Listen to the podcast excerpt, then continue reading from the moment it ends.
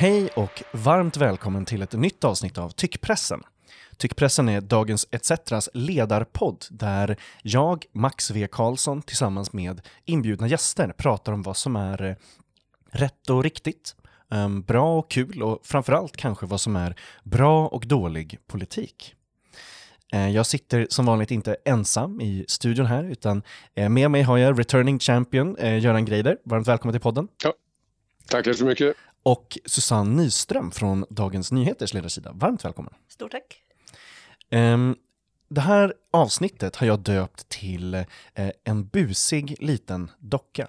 Eh, jag tänkte att eh, vi ska prata om yttrandefrihet, det som eh, alla pratar om eh, och det som eh, ja, hamnade på tapeten väldigt vad ska man säga, hastigt igen. Alltså det, det är en sån där fråga som jag upplever lite blivit ehm, inte utspädd, men ett ord som är så stort att det kan vara svårt att greppa nästan. Eh, framförallt vad, vad det handlar om rent konkret. Alltså, vi, kan, vi pratar ofta om principer om yttrandefrihet och eh, politikerna pratar om yttrandefrihet ibland och sådär. Men här har det ju blivit väldigt konkret i och med caset med en busig liten docka.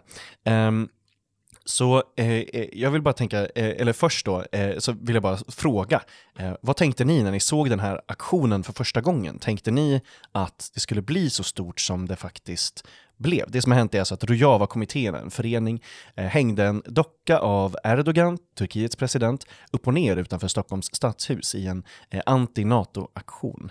Ehm, Susanne, hur reagerade du när du såg den här första gången?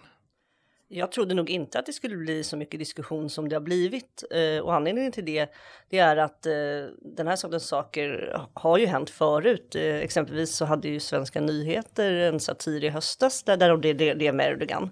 Och då var ju den dåvarande regeringens eh, reaktion ungefär att vi har yttrandefrihet i Sverige. Och även då blev ju ambassadören i Ankara uppkallad till UD i, Turk i där. Och, och de meddelade samma sak, vi har yttrandefrihet. Och om regeringen nu bara hade nöjt sig med att säga det att eh, ja, det, vi har våra lagar och regler och det här är inte olagligt, punkt. Så tror inte jag att vi hade fått den här diskussionen. Utan anledningen till att det har blivit så mycket debatt, det är ju statsministerns och utrikesministerns reaktion. Mm.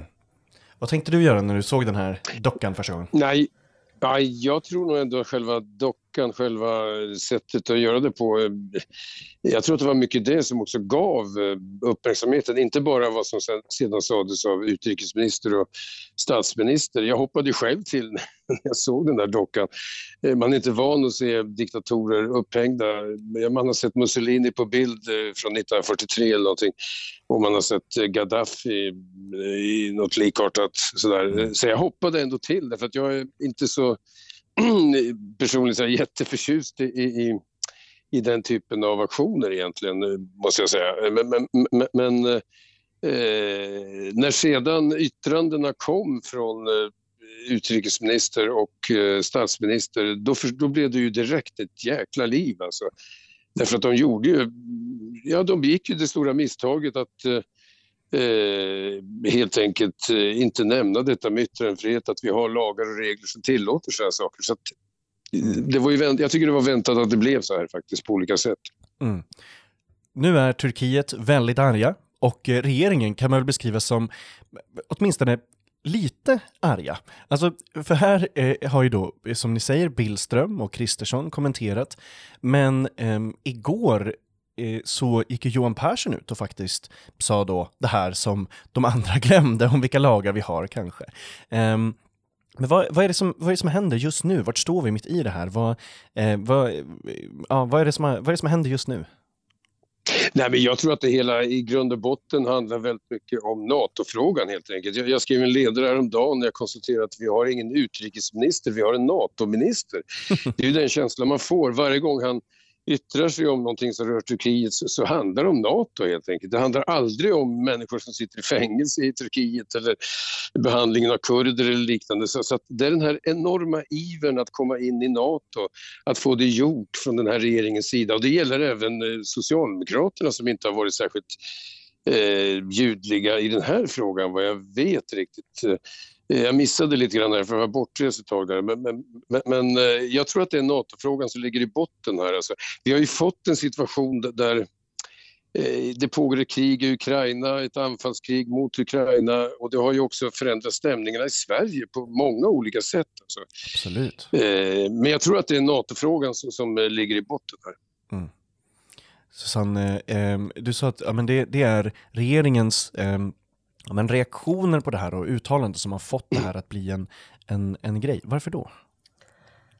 För att eh, reaktionerna var an, an, väldigt an, anmärkningsvärda. Eh, man sa mm. att man såg oerhört allvarligt på det här och det är klart att om regeringen ser oerhört allvarligt på ett agerande eller på en situation så undrar man ju hur regeringen själva kommer att agera. Eh, sen tror inte jag att man kommer ändra någon lagstiftning på grund av det här. Jag tror inte att det finns en plan att inskränka svensk yttrandefrihet. Men det är klart att eh, när man säger att vi, ser oerhört allvarligt på det här då börjar man undra om de står upp för svensk yttrandefrihet eller om de inte gör det. Och det som känns just nu det är ju som att man snarare pratar till Turkiet och då syftar jag på statsministerns mm. och utrikesministerns eh, uttalanden. För som du sa, både Johan Persson och även kulturministern har ju varit tydliga mm. med att yttrandefriheten gäller, gäller i Sverige. Så det känns snarare som att man pratar med Turkiet än att man kanske pratar till eh, svensk lag, lagstiftning eller att man pratar om vilka, vilka nya lagar man, man ska stifta. Mm. Eh, och det som händer nu det är ju att Turkiet beter sig som ett litet barn som testar föräldrarnas gränser och ser hur långt kan man få föräldrarna att gå, var går, eh, mm. var går ramarna. Och Sverige har eh, visat sig ha en ganska böjlig ryggrad och jag tycker att man bör backa rätt rejält och eh, bli betydligt mer ty tydlig med, med vad som gäller. Kan man backa nu då? Alltså jag såg också reaktionerna från från Turkiet och så, där en av de första grejerna som hände det var ju att man till synes godtyckligt höjde eh, antalet kurder man vill ska bli utvisade. Eh, från, från, 70, från 70 till 130, det blir, det blir som en sån här gammal vits när man bara höjer talet hela tiden. Eh, men, men, men hur, det känns som att man har signalerat väldigt tydligt i Turkiet att man vill göra allt man kan här. Ehm, och eh, eh, kan man gå tillbaka utan att få någon form av svekdebatt eller, eller att Turkiet blir ännu argare? Är det, är det ens möjligt ur regeringens liksom strate, strategi eller liksom är, det, är det möjligt att göra Nej, men jag, det? Ja, men jag tror lite grann att regeringen har målat in sig i ett hörn här. Alltså det, det går mm. liksom inte att backa från det nu. Man har börjat med den här att ge med sig på olika punkter och vara väldigt försonliga. Man har dessutom haft, även till, åtminstone till en början, Socialdemokraterna i ryggen när man skrev det här memorandumet till i, i Madrid var det väl. Mm. Eh, så jag tror att det är svårt att backa men, men, det blir enorma konsekvenser, inte bara för när det gäller Turkietfrågan utan nästa gång det dyker upp någon satirliknande liten retlig ond docka någonstans, ska, ska vi då förvänta oss kommentarer från regeringen? Eh, det blir en väldigt konstig situation här. Men jag tror att eh, man har målat in sig i ett hörn på grund av NATO-ivern helt enkelt. Mm. Eh, och jag tror nog de kan känna det själva. Alltså. För nu har det blivit ändå små sprickor här tycker jag i regeringen som du påpekar här med att kulturministern och Johan Persson ändå har uttryckt en vettigare syn på det hela. Mm. Men de har målat in sitt hörn och det är ett litet trångt hörn i norra Europa. Ett litet NATO, ja men NATO-blått hörn helt enkelt. ja. um, men här då, eh, eh, så eh, det som verkar uppröra, eh, eh, ja, men det, det, finns ju flera saker i det här då. Eh, och jag har sett, att, ja, men som du säger Göran, så gjorde Nils Funke en poäng. Eh, det är svenska offentlighetens yttrandefrihets kanske största kämpe i, i liksom kommentarer och, och mm. medverkan i intervjuer och så. Han är outtröttlig, jag tycker det är härligt. Det känns som en historisk konstant att eh, eh, Nils Funke kommer att prata yttrandefrihet någonstans. Men han gjorde ju poängen precis då av att nu har regeringen kommenterat det här, Eh, eh, han sa att det var väldigt ovanligt för eh, regeringar att överhuvudtaget kommentera yttringar som, är, eh, eh som inte är eh, eh, olagliga eller så, som faller inom, inom för lagar och inom för demokratin och så. Ehm, men att de då, om de nu inte kommenterar fler aktioner, då skulle det ju kunna tolkas som att man köper dem eller att man eh, inte tycker att de är lika allvarliga eller så. Mm. Samtidigt säger då eh, eh, ja, men, mm. eh, agitatörer som Chang Frick säger ju nu då att han ska börja sälja små Erdogan-dockor att hänga i julgranen. Eh, och, och så. Eh, vad kan konsekvenserna av det här agerandet bli om jag frågar dig, Susanne? Ja, Sverige kommer inte att att eh, tillmötesgå Turkiets krav. För det de vill det är att vi ska inskränka vår yttrandefrihet och de vill att vi ska utlämna personer som är kritiska till regimen. Det kan inte Sverige göra och det vill vi inte göra. Och det är ingenting som vi ska be om ursäkt för. Eh, och det är väl det lite som man känner att regeringen har börjat göra. Man ber om ursäkt för att vi har yttrandefrihet och för att man får uttrycka sig på vissa sätt i Sverige som man inte får göra i eh, länder som inte har yttrandefrihet. Jag tycker inte att vi ska be om ursäkt för det. Exempelvis så har Paludan sagt att han ska bränna Koranen utanför turkiska ambassaden i helgen. Det är möjligt att uh, Turkiet inte tycker att det är en uh, särskilt bra idé. Uh, men jag ser ingen anledning till att uh, Ulf Kristersson eller någon annan ska be om ursäkt för det. Mm. det. Det ingår inom ramen för vår demokrati. Han har gjort det förut på andra platser. Ja men precis, och med polisbeskydd och, och, och så som han har fått med sina tillstånd eh, och så vidare. Eh, med den uppbackningen. Jag tyckte det var, det var lite roligt med, med det här då, Rasmus Paludan, han, han pratade i SD-kopplade Samnytt eh, och kommenterade det här då, men där var han tydlig med att han gjorde det för yttrandefriheten, men i sak så höll han med Erdogan om att kurderna skulle utvisas. han sa det i, i, i intervjun, så att mm. han var, han var, det var liksom en, en, en principiell opposition från, från Paludans sida. Jag det var, det var ett intressant intervjusvar. um, men, eh, ja, Göran, vad sa du? Eh, nej, men jag tänkte man kan väl också komplicera det hela genom att säga att nu har det blivit en tes om att yttrandefriheten är absolut i alla lägen. Och det är ju ändå så att eh, vi har, Ja, jag menar, det, det, är värt att nämna det här, vi har lagar mot hets mot folkgrupp, vi har lagar mot förtal och så vidare. Så att det finns ju, jag tycker man ska hålla det i minnet även om man är på vänsterkanten att, att och ställer upp allt med yttrandefrihet. Det finns, eh, fanns en situation med Paludan där eh, där man kunde kritisera polisen för att de gav tillstånd till att han skulle få bränna det i väldigt explosiva områden och kunde ha gett det på andra tillstånd på andra ställen istället. Så mm. det finns en diskussion där som är värd att tas upp. Alltså, det är inte så att vi å ena sidan har absolut yttrandefrihet och å andra sidan ingen alls. Liksom, utan det finns eh, eh, man kan problematisera alltihop och det tycker jag är bra för debatten att man gör faktiskt. Det tycker jag också. Det blir tydligare vad man kan stärka och inte då, eller, eller vart hål finns eller motsägelser finns ja, och sådär. Ja, ja. Ehm, och, och, man ska veta att, och det är inte alltid en lätt fråga heller. Alltså det, det, det, om man tar Paludan så var det, kan vara en svår fråga där med, var det rätt mm. av polisen att ge honom tillstånd att bränna den där koranen på de platserna han gjorde? Den kunde ha gett eh, två kilometer bort eller något sånt där. Jag menar, det finns stöd i lagen för att hävda sådana saker också.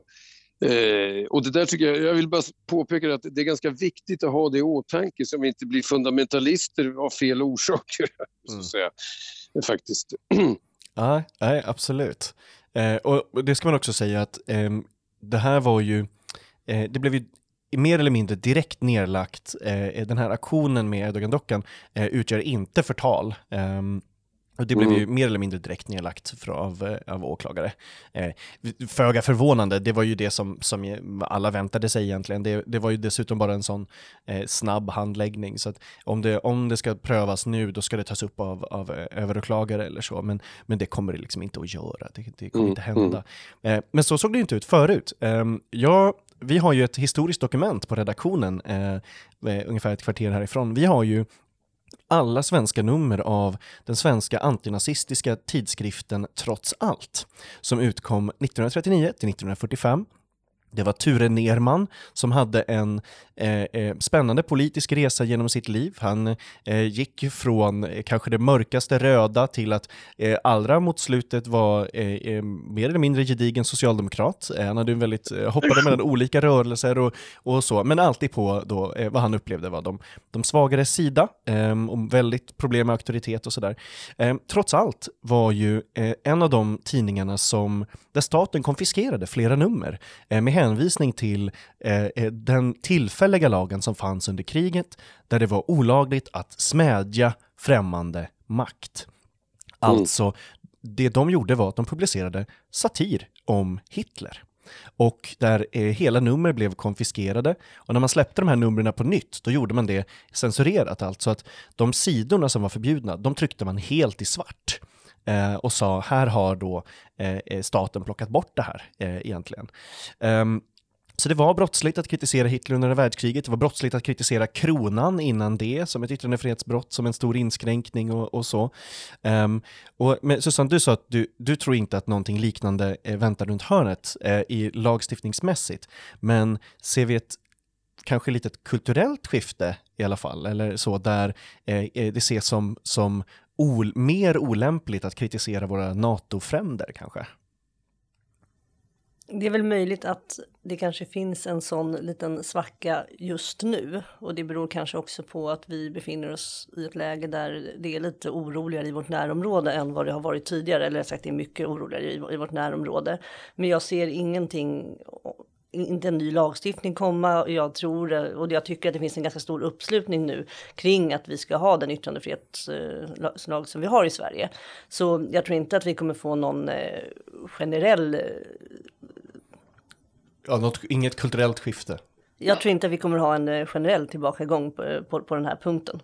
Mm. Däremot så röstade man faktiskt igenom en ny lag förra året om utlandsspioneri den lagen har ju inte prövats och det är ju fortfarande lite oklart exakt vad den innebär.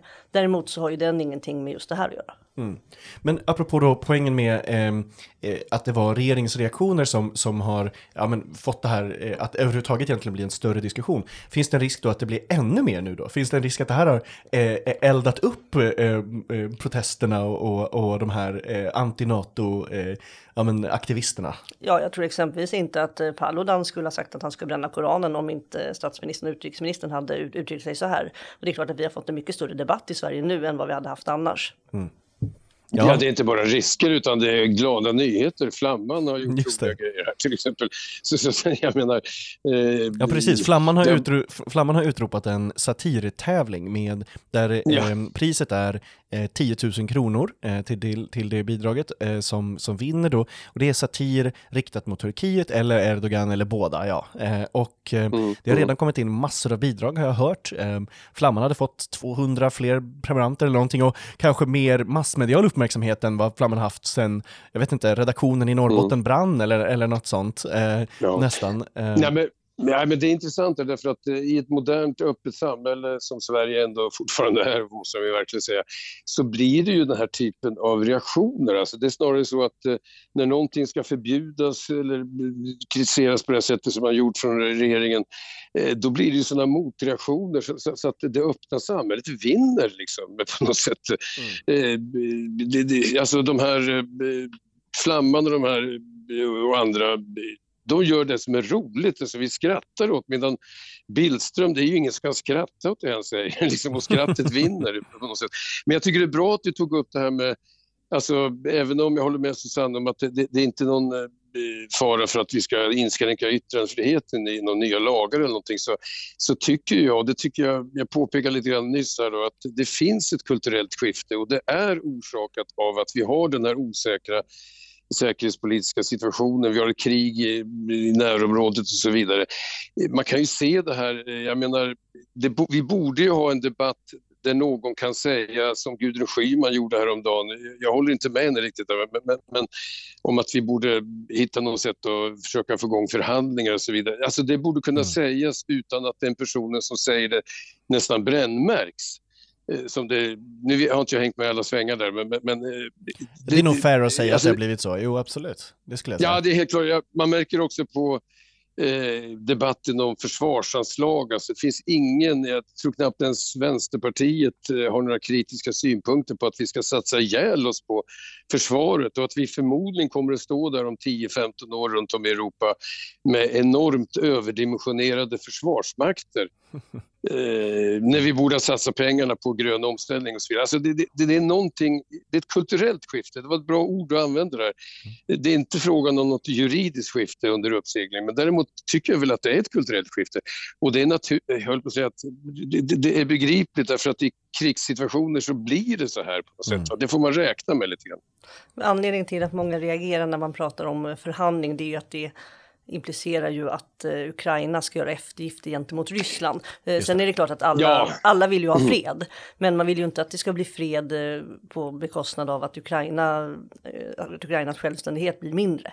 Eh, eller, till och med Nej, del, eller att till och med delar annekteras och eller fortsätter vara annektera. Nej, men, Nej, men jag håller med.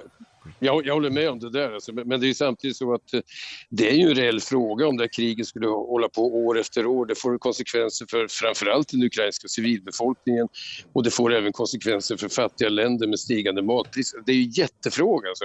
och, och då skulle ju alla vinna på att man eh, nu vet jag inte om Gudrun Schyman var den bästa att leverera ja, men Erik, Erik Rosén gjorde en, ja. en, bra poäng, en li, lite liknande poäng i Aftonbladet. Han skrev det här om, han skrev om Folk och Försvar och, och sa att eh, den enigheten som var där tyckte han verkade ja, men, eh, eh ja. farlig på så ja. sätt att eh, eh, det kunde vara än mer debatt, det kunde vara än mer olika åsikter och att han trodde att det hade kunnat stärka mm. de diskussioner som fördes där. Eh, sen mm. Ja, mm. förstår jag att det är olika syften och, och sånt där och, och men, men jag tycker att det är, en, det är en intressant poäng mest för att eh, det är så ovanligt, det är så eh, spektakulär liksom, eh, politiskt läge i det. Eh, inte bara med kriget men också för att det är ju en kritisk period också i NATO-ansöknings, liksom, i NATO-förhandlingen egentligen, alltså när vi väl ska träda in. Mm, det är ju, mm. det är ju Erdogan som står där och, och vägrar släppa in när alla andra har gjort det och när USA ehm, ser ut att göra eftergifter och, och, eh, för att hjälpa till i det här också då. De ska sälja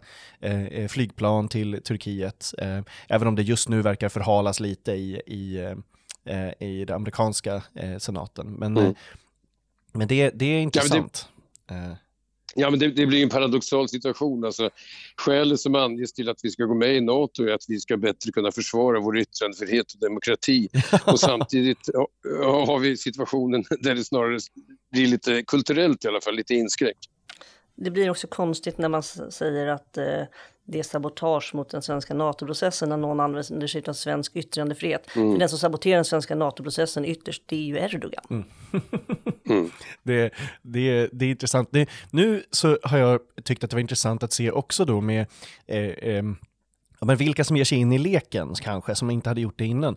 Eh, Finlands näst största tidning har ju igår publicerat satir om Erdogan och priset på NATO, eh, på att träda in i NATO, eh, där de gör en poäng då av eh, att ju värre satir man gör om, om Erdogan, desto fler kurder kommer han kräva ska utvisas. Um, och jag tyckte det här var intressant för att det har blivit en kulturell debatt även i, i Finland, då, eh, både på ledarsidor och på mhm. kultursidor. Um, min bästa vän är från Finland och, och, och fick eh, översätta åt mig igår, eh, men, eh, och, och sa ju då att flera av de här ehm, som, som Eh, är absolut inte kända som några liksom stora satiriker och den här tidningen är en, är en stor och, och, seriös tidning och så, men som nu då eh, på grund av principen och eh, på grund av priset eh, eh ger sig in i den här diskussionen även där. Ehm, det tycker jag är jätteintressant, men det är också Finlands sätt att ja, stå på vår sida i det här. Nej, nej, nej, faktiskt inte. Man förknippar Finland med någon sorts eh, nästan självutplånande pragmatism. Eh, och det kanske gäller, tänkte man även i NATO-frågan kulturellt. Men det, jag visste inte om det här, det var ju mm. jätteroligt att du nämner det. ja, verkligen, det var lite ovanligt. Ehm, men det, sen, eh, det här har vi ja, men, tansat lite kring då, men jag skulle vilja höra med er om vart partierna är i det här. För att som, som du sa Göran, så har ju Socialdemokraterna har ju varit väldigt tysta. Eh, eh, här mm. hade de egentligen eh, en, vad ska man säga, eh, oppositionell väldigt bra läge att kunna attackera regeringen på om de skulle vilja göra det. Och den enda som egentligen sett säga någonting är Morgan Johansson som sa att, eh, eh, att Billström gav eh, lite olika budskap och sådär. Det var inte heller så himla hårt. Eh, inte heller, jag menar Morgan Johansson är, kan vara en värre slugger än så. Eh, men, men, men var är partierna i det här? Varför ser vi inte brännande utspel från Vänsterpartiet eller från kanske till och med Sverigedemokraterna i det här som har varit friska Erdogan-kritiker under 15 år eller någonting? Socialdemokraterna och Moderaterna har ju lovat varandra att de ska gå in i NATO hand i hand och att man inte ska, oavsett vem som vann höstens val, så skulle man samarbeta kring det här. Och det är dessutom Magdalena Anderssons eh, för detta statssekreterare som sköter de svenska NATO-förhandlingarna. Så att Socialdemokraterna ligger ganska lågt, det, det förstår jag, alltså att de inte vill göra poänger på det här. Mm. Sverigedemokraterna är ett samarbetsparti till eh, regeringen och vill väl visa att de eh, så att säga, backa regeringen i, i den här frågan. Dessutom är ju regeringen, som vi tidigare konstaterat, eh, inte helt, eh, de, de talar inte med en röst utan olika företrädare säger, säger olika saker. Eh, och Vänsterpartiet de var ute ganska tidigt och ville inte skicka vapen till eh, Ukraina, eh, vilket de ju ångrar. Det har de sagt i sin val valanalys. Jag tror inte att de vill ge sig in i den svenska NATO-debatten eller så och så, och så, så nu. Jag tror att de helt enkelt inte tycker att det gynnar dem. Mm. Vad säger du, Göran? Ja, men det slutar Ja, men det slutar med att partierna går och tassar helt enkelt och eh, inte vågar säga saker. Det vimlar ju av, även om S-ledningen har eh, lovat dyrt och heligt att eh, slåss tillsammans med Moderaterna för att komma in i NATO så är det ju så att det är en massa som röstar på S som tycker att det här är problematiskt. Vi har fått en borgfred ett slags konsensus som eh, delvis lägger locket på debatt alltså, inom partiväsendet som stör mig något oerhört måste jag säga. Eh, jag är väldigt besviken på, jag menar, jag tycker nog att eh, socialdemokratin skulle ha haft ryggrad nog här att eh, kritisera Bildström för hans utspel under senare tid. Men det har, ni, det har de inte gjort. Alltså. Och eh, jag tycker det är svagt. Alltså jag tror inte det är bra för svensk demokrati heller att det ser ut på det här sättet. Så att, eh, jag tycker att det är en, vi använder ordet, vad var det du sa, kulturell förändring som ägt rum här. Mm. Eh, och den har att göra med NATO-ansökan. Alltså, jag tror att det är så. Sverige, halva Sverige hamnar i någon sorts psykos eller neuros här under, efter angreppet, eh, det ryska angreppet mot Ukraina. Så att det var få här i landet som tänkte riktigt klart kring alla konsekvenser som kan bli kring det här. Och då är det ändå den fria debattens uppgift att hinna upp, hinna ifatt med alla konsekvenser som kan tänkas bli. Mm. Och det blir ju locket på lite grann här. Därför får man ju ändå beundra Johan Persson som eh, stod och lagade pizza på en bild och samtidigt sa att yttrandefriheten gäller. Mm. Eh, jag vet inte vad de säger till varandra på regeringsmötena nu, Billström och Eh, Persson. Men jag hoppas att de eh, bråkar med varandra på mötena. Mm. Det är bra för Sverige om de bråkar med varandra. ja, jag, eh, jag tror det. Om ni får eh, titta i era politiska spåkulor då, så skulle jag undra vad, vad som händer nu. Alltså eh, eh, vad, vad det här eh, ja, kommer att leda till. Vi har som sagt nya demonstrationer på lördag. Jag gissar att det kommer vara en eller flera eh, dockor på de, de protesterna. Ehm, Susanne, hur ser det ut i din spåkula? Vad, vad tror du händer härnäst i den här frågan? Jag tror att den här diskussionen kommer att eh, fortsätta just för att det kommer att bli mer protester och det kommer att bli fler eh, opinionstexter, fler, fler debatter. Eh, jag tror också att eller jag hoppas i alla fall, att företrädare för regeringen kommer att ligga lite lågt. Det vill säga inte går ut och tar avstånd ifrån eh, när folk använder sig av yttrandefriheten, utan helt enkelt eh, nöjer sig med att eh, konstatera att vi har yttrandefrihet i Sverige, ifall de kommenterar det. Mm. Och hur kommer Turkiet reagera?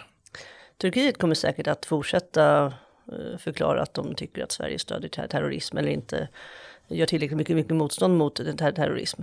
Men det får de på något sätt göra. Sverige har, och, och, även Finland, vi har levt upp till de krav som har ställts på oss för att gå med i NATO. Det har NATOs generalsekreterare slag, slagit fast. Eh, vi kommer inte kunna gå Turkiet till mötes. Vi ska inte göra det, för vi vill inte göra det. Och eh, just därför så är det bara dumt att börja ge efter undan för undan. Istället så bör vi ha is i magen som det var någon för det här toppdiplomat som uttryckte saken. Eh, för ja, ger vi efter lite så vill Turkiet bara ha mer och mer och det, det ska vi inte ge dem. Men kan det få några praktiska konsekvenser eller är det bara hetluft och arga ord från Turkiet? Är det så här att det kan vara ett reellt hinder för, för Sveriges inträde i NATO? Vad tror du? Sverige kommer att komma med i NATO. Frågan är ju när. Sen använder Erdogan det här inrikespolitiskt och vi kommer nog inte att komma med i NATO förrän de har haft sitt val. Men då får det väl vara så. Vi har ju fått garantier från eh, NATO i övrigt att eh, vi mer eller mindre betraktas som fullvärdiga medlemmar. Mm. Ja, jag, jag, kan ju jag bara foga till där att eh, jag tror att vi kommer att hamna i NATO helt enkelt. Särskilt efter att, nu vet jag inte, är det i juni de har val i Turkiet och så vidare. Eh, Erdogan utnyttjar det här så länge han kan. Alltså, men tyvärr så hamnar vi förmodligen i NATO. Jag är själv NATO-motståndare så jag tycker inte det är någon bra idé.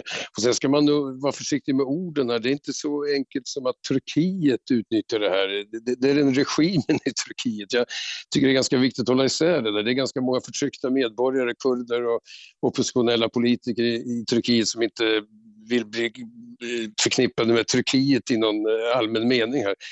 Eh, så det är viktigt med orden här faktiskt, hur de faller tror jag. Mm. Just det. Eh, det är jätteintressant. Jag, eh, min, min spåkula är, är dunkel. Eh, jag, eh, men, men jag ser att det här, vad ska man säga, pajkastningen eller, eller hoten kommer att fortsätta från, från turkiskt håll. Jag, menar, jag, jag följer mycket mediereaktioner och jag följer en hel mm. del, eh, jag, nu talar jag inte turkiska, men, men jag, gör, jag, jag, gör det jag kan för att hänga med ändå. Eh, och, och där har ju ordvalen har blivit mycket, mycket hårdare väldigt snabbt. Nu är det eh, eh representanter för regeringen som för den turkiska regimen då som, som eh, mer eller mindre uttalar eh, hot om våld mot de här aktivisterna, alltså att man säger att man ska menar, eh, kapa deras tungor och sånt där, liksom, så, ja, kastar ur sig sådana mm. Såna saker om, om de som eh, smädjar makten. Eh, men men det, det är svårt att se vart, vart det hamnar, för det, det det är väldigt hetsigt, det är väldigt, väldigt upptrissat och som sagt så kommer men de svenska aktivisterna som har gjort det här, det var ju samma aktivister som fick regimen att reagera för eh, ungefär ett halvår sedan när man gjorde de här projiceringarna på Stadshuset och på Globen med eh, kurdiska flaggor. Man använde en sån här industriprojektor för att projicera mhm. budskap mm -hmm. på byggnader. Eh, och eh, där man bland annat sa att eh, Erdogan är en, en diktator och sådär. Eh, de verkar ju väldigt uppfinningsrika, de verkar vara väldigt kreativa. Eh, så att jag, jag tycker att det, det också är lite kittlande att se vad de ska komma på som ska trumfa det här. För de fick ju precis den reaktionen de ville ha.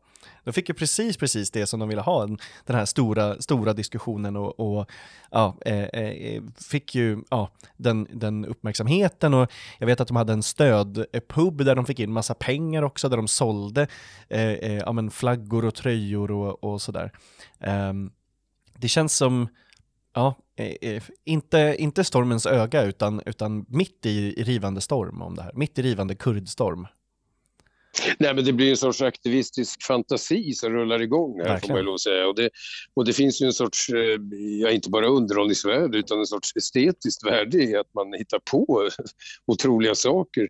Mm. Eh, även om jag sa det att eh, jag, jag blir ändå lite småchockad när jag ser en diktator hänga upp och ner, även i form av docka så, där, så, så är det ändå ett effektivt aktivistiskt, estetiskt uttryck det där som man får beundra i den meningen, mm. som har fått den effekt de vill ha helt enkelt. Eh, medan eh, representanter för turkiska regimen yttrar sig på ett mer eh, fantasilöst, alltså det, vad var det du sa, skära tungan av folk. Ja, men precis. Det är liksom helt vansinnigt fantasilöst för det första, om man ser det i termer av fantasi. Och... Nej, men jag säger som en gammal svensk konstnär så, ondska skall med konst fördrivas. det låter fint. ja. Um, bra, det är um, ungefär så länge som jag tänkte uh, hålla er här idag. Uh, um, men uh, jag vill se om ni har några avslutande tankar, om ni vill säga någonting till, i den här frågan till tyckpressens lyssnare. Susanne, har du någon avslutande tanke? Jag gör ett medskick till regeringen, ha lite is i magen. Snyggt. Göran, har du något eh, medskick eller någon tanke du vill skicka med till tyckpressens lyssnare? Ja, jag, jag, kan lägga, jag kan lägga på lite extra is där faktiskt. Eh, mm.